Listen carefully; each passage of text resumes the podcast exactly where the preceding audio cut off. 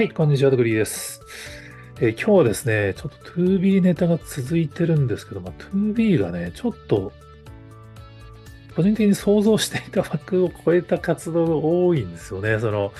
まあナンバーアイのね、最初のシングルも、まあ、3日で1000万再生、YouTube 回って、まあ、ガチラップでちょっとびっくりしましたけど、ちょっと直近で驚いたのが、2B ハイスクールっていうその TikTok ライブを正月三が日やるよっていうのは去年、飛べ版だったかな。で、紹介されて、あ、なるほど、TikTok と組むのね、と思ってたんですけど、TikTok ライブの動画が TVer に上がってるんですよね。これちょっと、あんま、パッと見た感じ、あの、記事とかにはなってなかったんですけど、これ、ちょっとびっくりしたの僕だけですかね。TVer ですからね、TVer、まだテレビ番組の見逃し配信のプラットフォームと思ってたら、まあ 2B の 2B ハイスクールというその TikTok ライブのコンテンツが TVer に配信されちゃうっていう。まあ、実際あの、以前 TVer の人に話を聞いたときに、その TVer のあそこは別にその何もあのテレビ番組の再配信だけができるわけじゃなくて、まあ、TVer のオリジナル番組もあるし、まあ、将来的には多分 YouTube 番組とかそういうのも上がるようになるんですよみたいなことは TVer の方もおっしゃってたんですけど、まあ、TikTok ライブってね、縦動画ですからね、ちょそれが TVer に上がるんだってね、ちょっと個人的にはすごい衝撃を受けました。まあだから 2B は今だからプラットフォームはどうなんだろうな。全部使う方針なのか組み合わせなのか今実験してるのかわかんないですけど、ちょっとね、想像相当裏切られましたね。飛べ版、2B の飛べ版が YouTube ライブで配信されてますけど、これの制作を、えっと、リハックをやってる高橋さんのところ、隣っていう会社がやってるんですね。YouTube の概要欄にあの制作のプロデュースとかのメンツが書いてあるんですけど、で、まあその 2B の飛べ版 YouTube ライブを そのリハックの高橋さんがやってるんですけど、リハックの高橋さんは実はサイバーエージェントで、まあ、アベマの番組、まあ、広く世界の片隅に置いてきたみたいなのをやってるんで、まあ、今回も 2B の夏休みっていうアベマの特番みたいなのやってたんですよね。で、だからてっきり 2B のそのデジタル配信系は、高橋さんとかそっち側がやるから、まあ、アベマと組むのかなと思いきや、今回の TikTok ライブは、まあ総合プロデューサーは当然滝沢さんなんですけど、強力に日テレアートとか、極東電子大が入ってて、制作協力は、岡志さん、有吉の壁なんかを企画された橋本和明さんという方の会社で、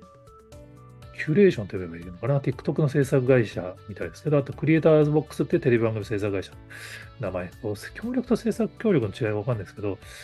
みたいなところの名前がなかったら、要は TikTok ライブはまた全然違うチームが作ってるってことなんですね。まあ、冷静に考えたら当然その、まあ、滝沢さんがいた元ジャニーズでも番組ごとに制作会社とテレビ局違ったんで、まあ、滝沢さんからすると、まあ、ある意味当たり前なのかもしれないですね。だから、こんな最初からこう複数貼ると僕は勝手に思ってなかったんですけど、ちゃんとそのどっかのプラットフォームと心中するわけじゃなく、複数のアプローチでいろんな形の番組を作るっていうのも、1年、もまだ2年目になってないですよね。1年目からやるっていう。ちょっとね、まだある意味、ちょっと僕が、あの、まあ、舐めてたっていうとちょっと言葉が悪いかもしれないですけど、進行会社だからもうちょっとなんか、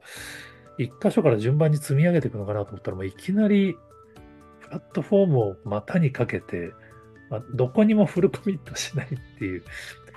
すごいですよね。これ王者の戦略だと思うんですけどね。だから、まあ、多分 2B に対していろんなプラットフォームから多分これはオファーが来たから選べるのかなっていう頼む側だったらこんなにね、たまたみまたに見えますからね、プラトフォーム側からすると。すごいですよね。ちょっとこれ、もう一回ちょっと自分でも整理しないとわかんなくなってきますけど、YouTube ライブがメインかと思いきや、アベマも使い、じゃ YouTube ライブと ABEMA がメインになるかと思いきや TikTok ライブもやり、TVer にも出し、しかも、今度やる3月のライブは Amazon プライムビデオですからね。まあ、あとだから Netflix とかインスタと連携すれば全プラットフォームと連携したみたいな感じになるのかな。いや、これはすごいなと思いましたね。まあ、どっちかっていうと、スタードエンターテイメントがこんな感じでやるのかなと思ってた、先に 2B の方がやっちゃったっていう意味で、ちょっとびっくりですね。でも、まあでもこれが多分これからやるべきアプローチなんだと思います。多分、まあ、ナンバーアイの楽曲とかを見てると、やっぱりもうグローバルがメインターゲットなんで、多分 Spotify とか YouTube をかなり重視したアプローチを取ると思うんですけど、一方で日本のファン向けには、その素顔が見える番組として ABEMA とやったり TVer とやったりして、日本のファンはちゃんとどっち側のファンの番組を見られるようにするみたいな。で、これ、TVer も多分、基本は見逃し配信用のプラットフォームなんで、ずっとは置いとかないと思うんですよね。TVer の配信が終わったら今度はアーカイブが YouTube に上がるのかな。どうなんですかね。案外、ライブの提携を考えると Amazon プライムビデオにアーカイブ上がっちゃったりとか、アベバに上がったりとかもあるのかな。ちょっと、まあ、全プラットフォームと組むっていうのが本当になんかちょっと象徴的な展開になってきたので、今年はね、ちょっと 2B のこういうアプローチから目離せない感じだなっていう。当然、あの、福田さんのスタートエンターテインメントもデジタルトライをいろいろすると思うんで、今年はね、なかなか面白いことになるんじゃないかなと、早速楽しみにしております。はい、こちらのチャンネルでは、えー、日本のエンタメの世界展開を応援していきたいなと思っていますので、えー、他にもこんな話してますよって方がおられましたら、ぜひコメントや DM で情報いただけると幸いです。ありがとうございます。